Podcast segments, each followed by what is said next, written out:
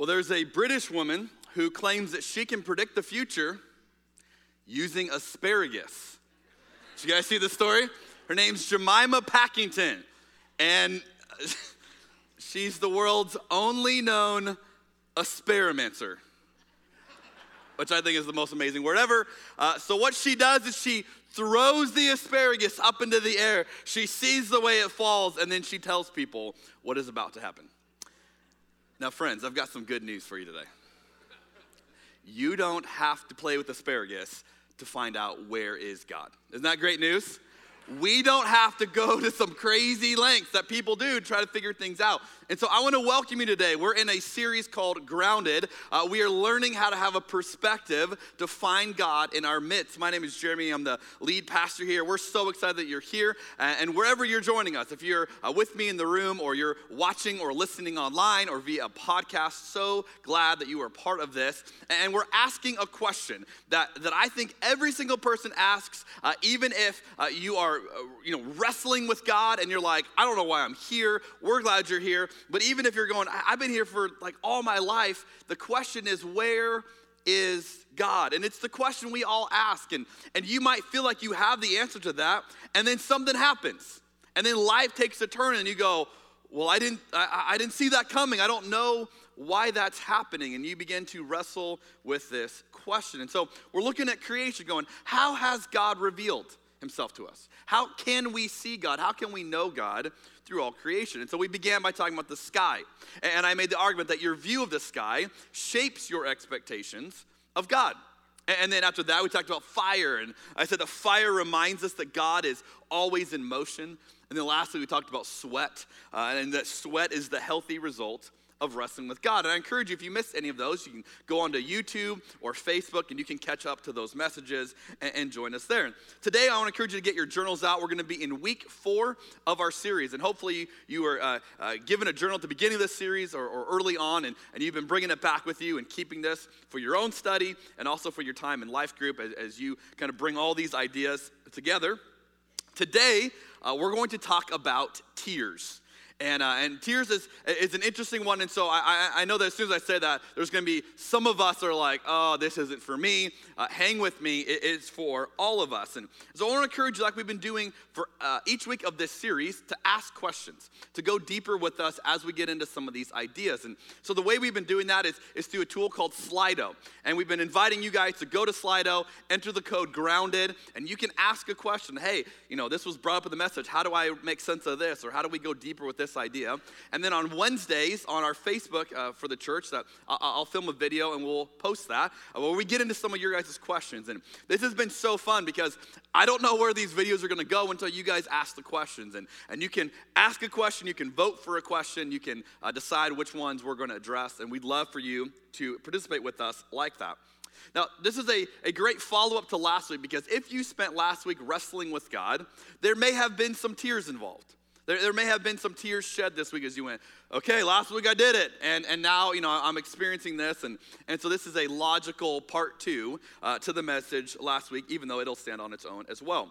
And so, like I've been doing in this series, I want to read a poem uh, to get our imaginations going for the, the, the, topic of today. And, and this poem is a creative look at tears. It's called Rain by a guy named Shel Silverstein, who's got some fans in the room today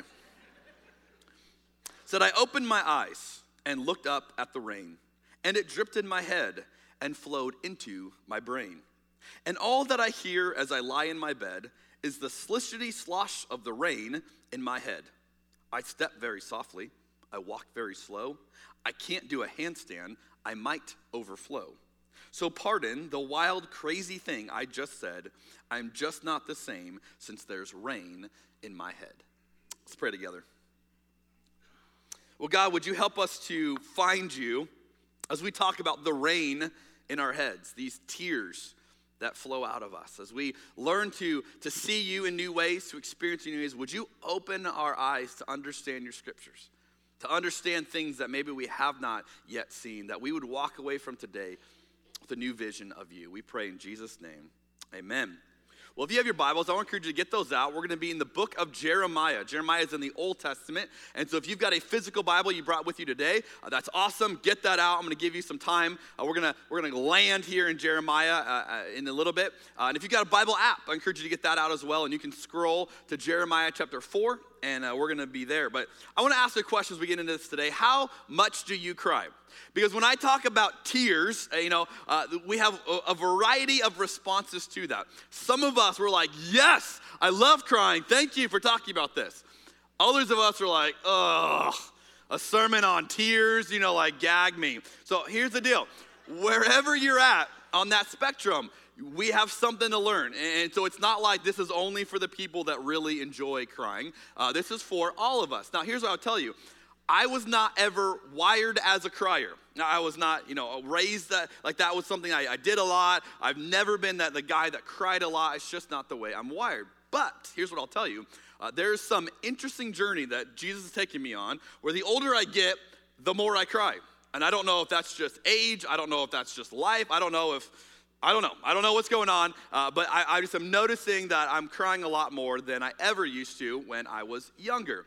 To the point we had a funny moment where uh, one of my first sermons here, I shared a story that was uh, a, a, very raw story of something that God had taught me in my life. And, and I had shared that story uh, in, in, a variety of different ways previously. And for whatever reason, the first time I shared it here was on a Thursday. I began to cry as I shared the story. I went home that day and I told my wife, Michelle, I said, Hey, you, you won't believe this. Um, I cried in the sermon today. And she's like, You did what? I'm like, I know, right? That's crazy. And I said, it's just a fluke thing. Maybe I'm just having an off day. I don't know. I don't know why I was crying. And so I get to Sunday and I, I, do the message three more times and I cried every single sermon that I, I told this story. And I had never done that. I had told this story before and never cried telling it. And so I'm like, what is happening to me? But I had people coming up to me, they're like, oh, are you one of those crying preachers?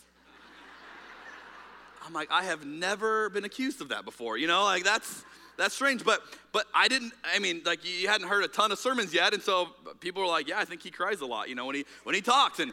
And someone came up to Michelle and goes, Oh, does he do that all the time? Does he just, you know, cry during sermons?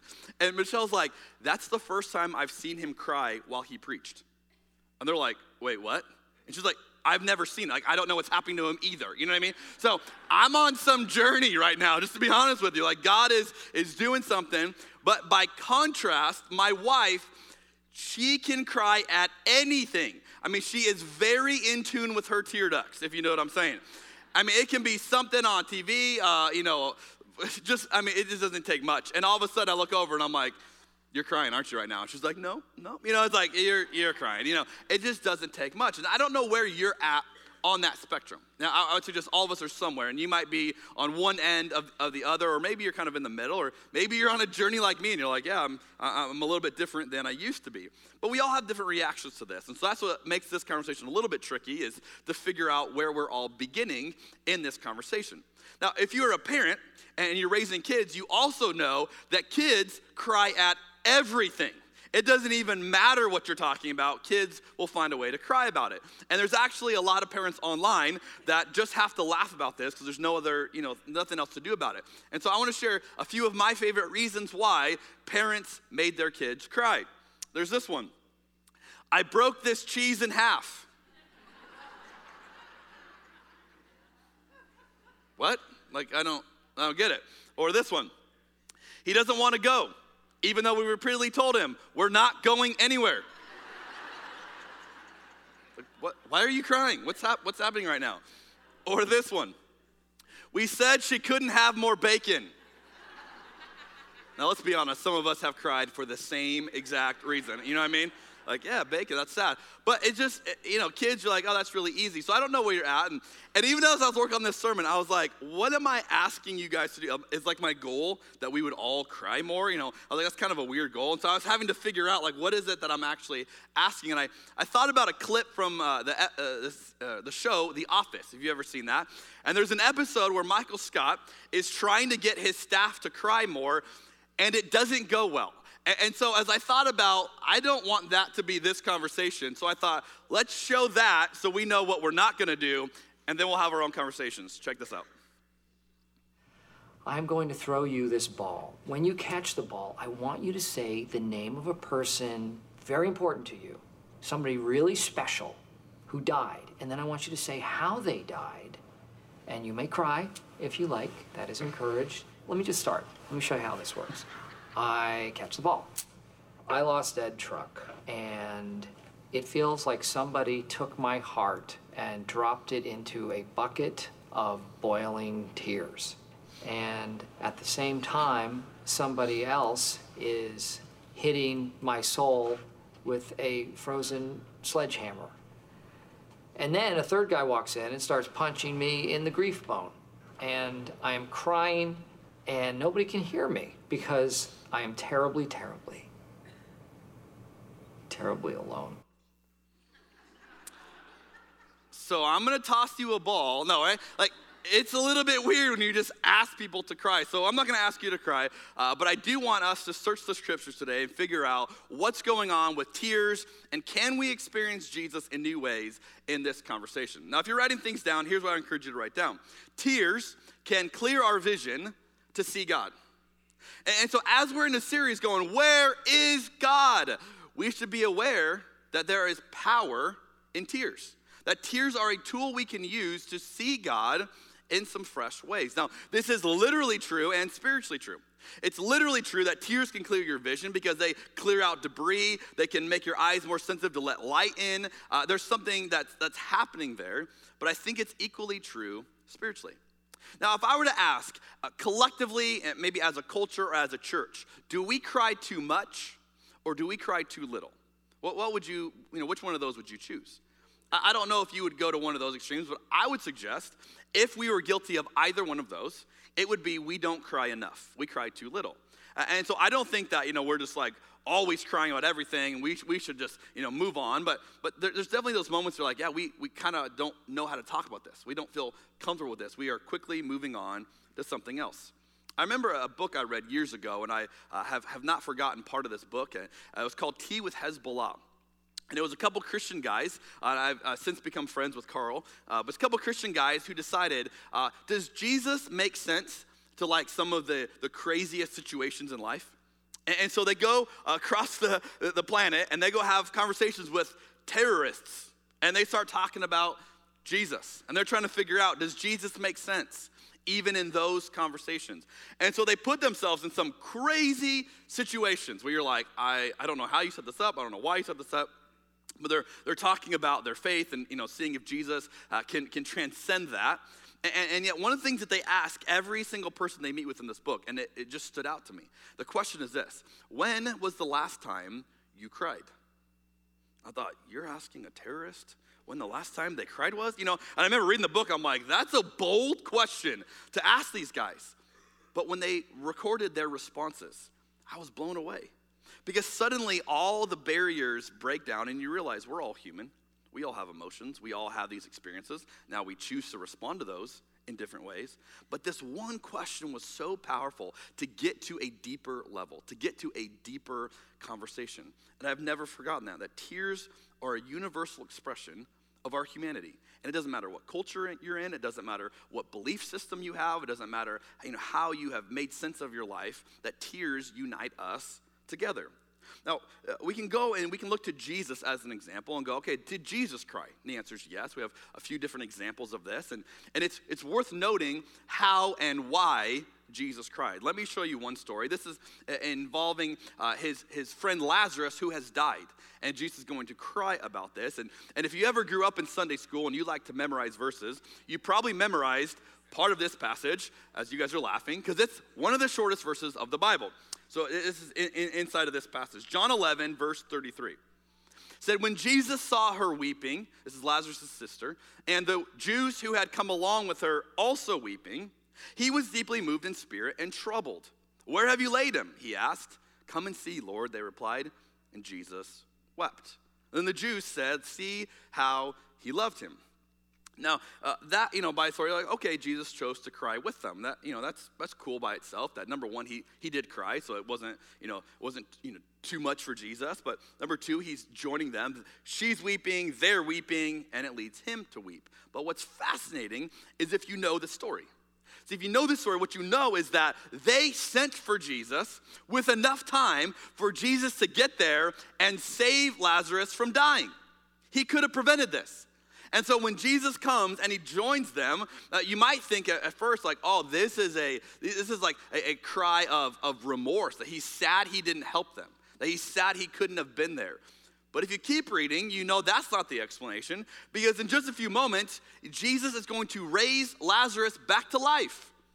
Now, you and I can understand crying with someone, uh, you know, who has lost a family member, or if you have been that person who's lost someone close to you, you know the tears that come with that. That's a very natural reason why most of us have experienced crying. But let me ask you this think about someone that you may have cried over. Would you have cried the same if you knew you could immediately bring them back to life?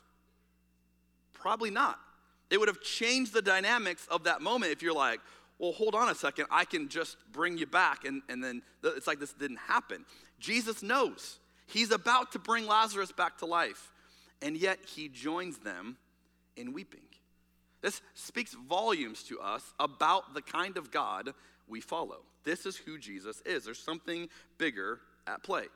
Now, if you look throughout Scripture and you go, where do we see tears represented in the, in the whole story? So, in the, the entire narrative of Scripture, where do we see a lot of tears? And I would suggest one of the dominant things that you see is something called lament.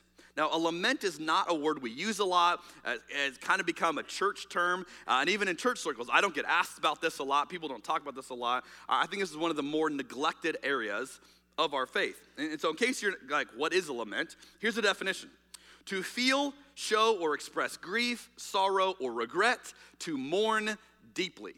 That's a lament, right? Another kind of working definition by Esther Fleece is this Lament is an expression of grief that God meets us in. Now, this is something, again, a lot of us don't spend much time with, but I'd like to suggest today that there's something here we can learn from. There's usually two types of laments. One type is uh, aimed at God directly. God, why didn't you do this? Why didn't you stop this? Why didn't you prevent this? Why are you not doing more about this? There's a second kind of lament a lament about the way things are. Why is this happening? Why is this the way the world is? And you see both of those laments represented in Scripture. Now, Jesus lamented. And let me show you an example of this. In Luke chapter 19, Jesus offers a lament. As Jesus approached Jerusalem and he saw the city, he wept over it and he said, If you, even you, had only known on this day what would bring you peace, but now it is hidden from your eyes. You ever gone to a city and wept over it? It's a lament. He goes to Jerusalem and he's crying about the condition of the people, going, I wish this were different. And he weeps over it. And it teaches us something about Jesus and teaches us what a lament looks like. Now, if you're a real practical person and you're not real big on tears, you might be quick to go, oh, What good does this do?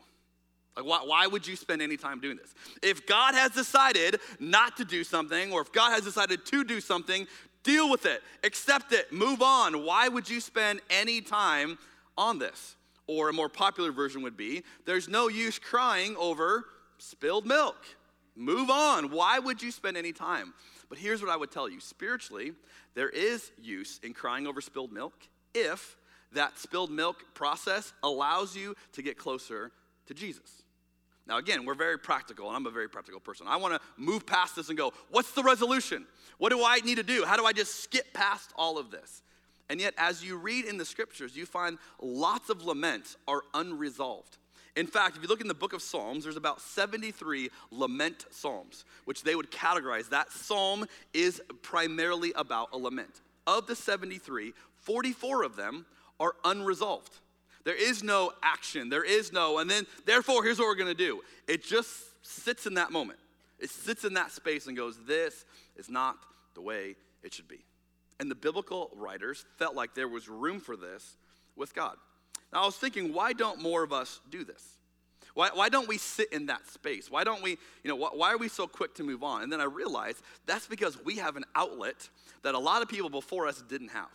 So when we feel those things that might be uh, lamentable things, instead of doing that, what we do is, I'm gonna go to social media. I'm gonna post about this. And we do all that process publicly in front of everybody else. So I'm gonna log into Facebook, I'm gonna post these things that I'm bothered by, and I will share them with the world. I'm gonna log on to Instagram or to Twitter, and I will share these things that are bothering me, and the whole world will get to read it. And we create all kinds of drama and issues and infighting with each other over things that we spread online. Now, I've been working on a little formula to solve this, okay? So, as your pastor, here's one of the things I'm going to encourage you to do that I think we could heal a lot of division in the church if we would all do this. You ready? Don't vent online what you haven't shared with God first. Can I get an amen? amen. Don't go online. Oh, let me tell you what I'm feeling today. No. If you have not spent time with Jesus to pour your heart out, to go, this is what I'm feeling, you don't get to go share it online with the world. If we followed this rule, whew, church, we would have a different experience. God would be able to move in our hearts in a radically different way. And yet, we're just not comfortable. We want to move right on and go, I want to do something with what I feel. And there's certainly a place for that but after you have spent time wrestling with that with God. Now, you might be going, okay, there's a lot I want to complain to God about. There's a difference between lamenting and complaining. They might look similar at first, uh, but let me illustrate the difference for you. Here's a complaint, okay, ready? This is a complaint. The Patriots are in the Super Bowl again. Anybody else complaining about that recently? That's a complaint. It's not a lament. Here's a lament, and notice how different this is. Here's a lament. Why do we keep reading news headlines about people killing people? See the difference? That's a lament. It's not a complaint, it's a lament. you might go, okay, well, what's the difference? How do I know the difference? Here's how I would define it a lament draws you closer to God, a complaint draws you deeper into yourself. A lament is that thing you express and God meets you in, as Esther Fleece had said. God meets you in that. A complaint, God's not meeting you in it because you don't need God. You are just doubling down on your own opinion on something. Yeah, this is what I'm really bothered about. There's a huge difference. Now, there's an irony in lamenting as well. Because when you lament, one of the things you're doing is you're saying, God, where are you? God, why is this this way? And it feels as if in that lament, God is super distant that he is so far away, you can't see him, you, you don't know what God is doing. But ironically, God often meets you in the lament. And so some of the moments you can feel closest to God is primarily when you think God is furthest away. And this is the power of a lament to go, God, I don't know what's going on. And in the process, in those tears, God shows up and you see God in a new way. Now, let me ask you this question. As we look at a lament, we look at a complaint. I want you to think about the ratio in your own life. How many complaints do you have for every lament you have? Is it like 10 complaints for one lament? 100 complaints for one lament? Is it worse than that? What should the ratio be? Shouldn't we spend more time lamenting where God can meet us in that moment than we do complaining? And yet, most of us, if we're honest, would say, no, we spend far more time complaining than we do lamenting. Now, as we talk about this, and maybe you're going, okay, I want, I want to get better at this. I want to figure out how to do this more. It's not something that I, I don't think most of us say is the strength of ours. I want to give you a great example to consider. Uh, someone that we find in Scripture that, that I would say this is a, a model uh, lamenter. It's a guy named Jeremiah. And Jeremiah is a prophet. He's written a couple books, and, uh, and, and he's known as the weeping prophet, which you know the guy's in touch with his tears if that's your nickname, okay? The weeping prophet. Uh, Jeremiah writes a book in the Bible called Lamentations, which is a book of laments, if you've never connected that. It's just a whole lament session that Jeremiah has, and he wrote it down. And, and sometimes Jeremiah is talking directly to God, and sometimes he's just talking about the way things are. But in Jeremiah's life, what he witnesses is the fall of Jerusalem to the Babylonians. And so he is grieving this. He is going, God, where are you? Why is this happening? See, they had put all their hope in Jerusalem and what would happen. And then they watched Babylon come in and just eradicate it. And so they're dealing with the emotions of that.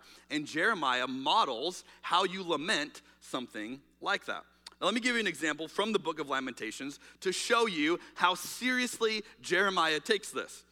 Lamentations chapter 2, verse 8. The Lord determined to tear down the wall around daughter Zion. He stretched out a measuring line and did not withhold his hand from destroying. He made ramparts and walls lament. Together they wasted away. I mean, notice this is like hyperbole to the, the max. Not only are we lamenting, the walls are lamenting. What does that look like for walls to lament, right? But he's just saying everything in the city is lamenting this reality. This was not like a little thing that Jeremiah did. He was speaking on behalf of all that he could to go, every part of us is lamenting what is happening before us. Now, if you're with me in Jeremiah chapter 4, I'm going to show you three different passages in the book of Jeremiah, and we'll jump around here a little bit. Uh, I want to show you how he taught them how to lament. Okay? So Jeremiah is like, you know, expert level lamenter. How did he teach the Israelites and what can we learn from this today? And what you'll realize is this is going to sound crazy to us. And we go, we don't we don't handle things like that. But I just want you to consider that maybe we're missing something here. Maybe there is a part of our spirituality that we have glossed over that could help us to experience God in new ways. So begin reading in Jeremiah chapter 4 uh, in verse 7. He says, A lion has come out of his lair, a destroyer of nations has set out. He has left his place to lay waste your land. Your towns will lie in ruins without inhabitant. So put on sackcloth Lament and wail, for the fierce anger of the Lord has not turned away from us. Notice the instructions put on sackcloth, lament, and wail. Put on sackcloth was a way of outwardly showing things are not okay. I'm in a, a season of grieving. We don't often know how to do this today. In fact, you know, I love greeting, you know, in between services, and, and there's a pressure when people are like, hey, how you doing? How you doing? Good, good, good, good. Very rarely does anyone like, uh, not good. You know, because we just have this pressure of, I'm good, everything's great, my life is amazing. And you know on the inside, I'm falling apart, things are hard. But we have to put up this perception. And it's not just for Christians, we all do this. We have this, this pressure. And what he's saying is, don't do it. Let everybody know, I'm not doing well. I'm struggling. I'm lamenting right now. I changed my clothes so you would see that I'm not okay. That's why you would wear sackcloth. It's a noticeable outward expression of, I am lamenting this. And so, not just say, hey, I'm gonna, I'm gonna take some time to lament, I'm gonna wear appropriate clothing, and then I'm gonna wail as a result. And so you go, whoa, that's, that's a lot, that's intense. Go to chapter 7 uh, flip over a couple chapters. We'll go to chapter 7. We'll pick it up in verse 28. Let me show you another example of how Jeremiah is teaching them how to lament. I love that sound, by the way. Sound of pages turning. Therefore, say to them, This is the nation that has not obeyed the Lord its God or responded to correction. Truth has perished, it has vanished from their lips. Check this out. Cut off your hair and throw it away. Take up a lament on the barren heights, for the Lord has rejected and abandoned this generation that is under his wrath. Whoa, cut off your hair and throw it away. You know what this would do? This means you're not gonna like snap out of your lament tomorrow. Like you're still gonna be bald tomorrow. Like people are like, oh yeah, Whew. That is like a, you're committing to a season of lamenting. That is, you know, we might go, hey, I'm gonna have a couple moments of it, but I'm gonna get right back to it. I'll get right back on that wagon. Not if you cut off all your hair. And if you cut off all your hair, it is like, oh, everybody knows something went down. You are lamenting something. Again, notice the extreme nature of this. For most of us, we'd be like, wow, that sounds pretty dramatic. And yet again, he's saying there should be an expression of your lament, not just a momentary thing, but you are fully committing to this process. Now, one more passage. Go to chapter 9. I'm going to show you in verse 19 one more example that I find personally uh, very convicting. Jeremiah 9, verse 19. The sound of wailing is heard from Zion. How ruined we are. How great is our shame. We must leave our land because our houses are in ruins. Now, you women, hear the word of the Lord. Open your ears to the words of his mouth. Catch this. Teach your daughters how to wail. teach one another a lament. How many of you, if you're a parent, would say you have taught your children how to wail? Now, not like, hey, you broke my cheese in half, I'm mad. Like, I'm gonna teach you how to deeply cry over the right things. How many of us would, would, would we say, and I, I, I, grew up with amazing parents, but I don't think I, I learned how to wail as a child. I don't think I learned how to lament as a child. And I don't think I've done a good job teaching this to my kids. But I, I'm, I'm, I'm moved by a passage like this. Teach your children how to wail Teach them how to lament. We can't teach our kids something we have not done ourselves. And yet there's something here I'm thinking, man, we are missing an aspect of what it means to fully experience God. See, tears can clear our vision to see God. So, what do we have to lament for today? For processing what Jeremiah said. Okay, all right, we're open to it. What kind of things should we lament? Let me give you a disclaimer. Not everything that makes you sad is worth lamenting. Okay? Some of you are like pumped. You're like, yes, I got so many things. I already got my list going. I can't wait. Hold on. Not everything that makes you sad is worth lamenting. Let me give you some examples in my own life to help you kind of process this. The Boston Red Sox won the World Series last year. Not cool. Not cool. As a Yankee fan, this makes me deeply sad, okay? Here's the question If I lament that, will I experience Jesus more deeply?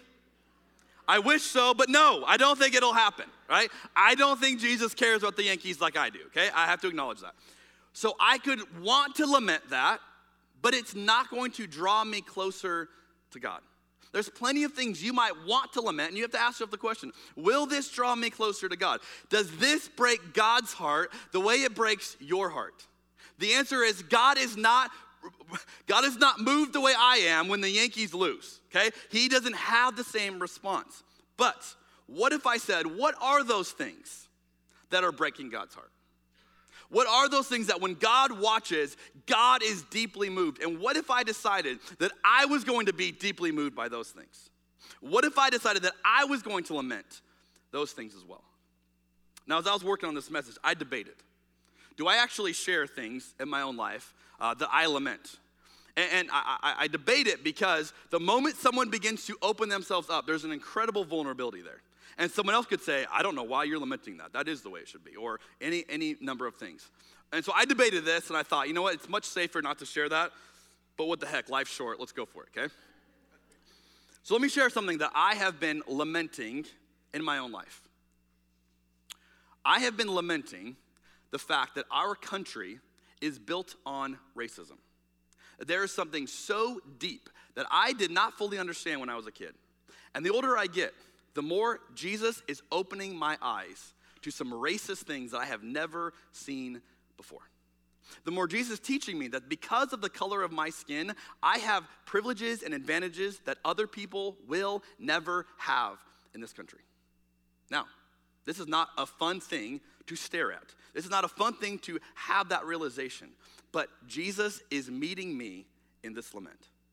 And this lament is drawing me closer to the heart of God. And God continues to shape me, to show me things, to make me uncomfortable, go, this is what you need to look at. And I can't move on to go, all right, here's how we solve it. I have acknowledged this is so far beyond me, but I keep asking the question Jesus, what are you calling me to do? What do you ask me to do? What role can I play in this much bigger conversation? It is a lament that I think I am joining with God in something that is breaking his heart as well. Tears can clear our vision to see God. What are you lamenting that is breaking the heart of God? Now, let me get real practical as we wrap this up. Here's a question I want to leave every single one of you with that, that you would walk out of here today and process. The question is this When was the last time you cried? Same question that, that my friend Carl asked these you know, leaders of Hezbollah. When is the last time you cried? Now, if you're a crier, you could have been like, well, it was this morning at breakfast and, you know, whatever. But maybe you're like, I don't know. I couldn't tell you when the last time you. And here's what I would tell you if you can't even answer this question, I think you're missing a part of what it means to follow Jesus. I think your heart is too protected, it is too guarded. You, you have not allowed your heart to break for things that are, are breaking God's heart. And so I, I'm not suggesting we should all be weeping every moment of every day, but there should be things that we go, you know what? That's breaking God's heart, and that's breaking my heart as well. And I'm going to sit in that space so that I can see God more deeply. Now, again, at the risk of just being vulnerable, let me give you my answer to this. It was this week. And ironically, for a guy that would not consider himself a crier, it was during a commercial. Now, I'm gonna share this and you can have your own opinion on it. There is a commercial uh, out right now made by Gillette, the razor, that deals with toxic masculinity. I've read the reviews on it. People either hate this commercial or think it's amazing, okay? And so you might be on either one of those sides. Here's what I'll tell you it made me cry. I watched it and could not help the emotions that this quick little minute and a half thing stirred up inside of me. Because as a dad who's trying to raise four boys in a culture that has a lot of unhealthy things with men and women, I, I, I am deeply moved by this conversation. I think God is deeply moved by this conversation. And so I'm learning how to allow myself to feel what God is nudging inside of me, what God is doing inside of me. And here's the reality it doesn't feel comfortable to me. It doesn't feel, you know, I want to push that down and go, I, I don't feel that. But I'm trying to go, God, what is it that you're trying to show me? How can I see you in new ways if I would allow these tears to come? So, what is it that you are lamenting about that is breaking the heart of God? And here's what I would tell you what you choose to lament and what you choose to ignore says a lot about the condition of your heart. The things that you go, I'm not crying about that. I'm not bothered by that. And then next to you, Jesus is weeping. And you decide, I'm not going to join you in that. There's something, if you really want to experience God, you have to realize that Jesus is weeping over many things that are going on in our world right now. And we have the opportunity to either join him or say, we won't allow that to be part of our experience. Psalm chapter 34, verse 18 says this The Lord is close to the brokenhearted and saves those who are crushed in spirit. You might go, I don't want to be that. I don't want to experience that. I don't want those tears. You want to be close to God? Ironically, sometimes is when you might think He's so far away. You might think, God, why have you not done more? And in the midst of the tears, you find that God is crying with you. He's right there. One theologian, and Christopher Wright, talks about the book of Lamentations, and he says this Lamentations helps us face the world's suffering and weep over and protest it. But it does so within the grand narrative of Scripture, with its redemptive center in the cross and the resurrection of Christ, and its glorious, hope filled climax in the new creation, in which all suffering, weeping, and death will be no more. See, as Christians, we lament with one hand, holding all those broken things of our world that are not the way they should be. And then the other hand, with a, a, a grip on the cross to go, this is our hope.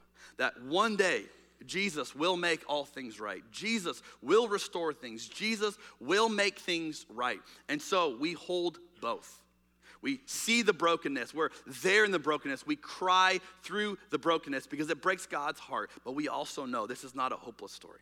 This is not a story of despair. This is a story about a God who will one day merge these two conversations, and we will get to be a part of it here and now if we will meet Him in the midst of our tears.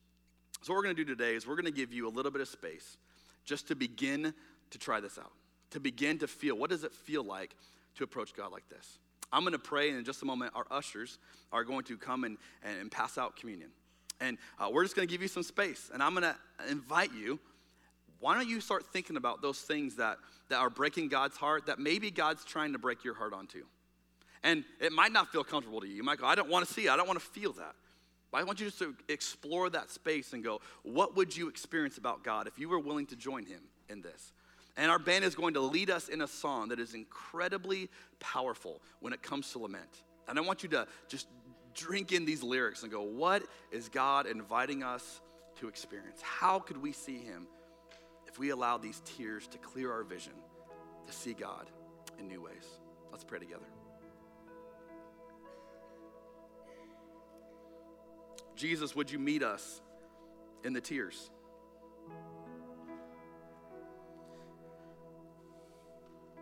Would you help us to slow down long enough to allow our heart to break for what breaks your heart? That we would not be so quick for a resolution, so quick to figure out what we can do, that we miss joining you in this space of lament. Would you teach us how to do this? Show us the value of joining you in this space. God, we invite you to break our heart for what breaks yours. Uh, you would unsettle us, unnerve us, move us out of our comfort zones, and that we could join you in crying. So, Jesus, would you show up? Even in those moments we feel like you may be far away, when it feels like the enemy may be winning, would you renew our sight, our experience with you, that we know how near you are as you join us in the tears? We pray in Jesus' name.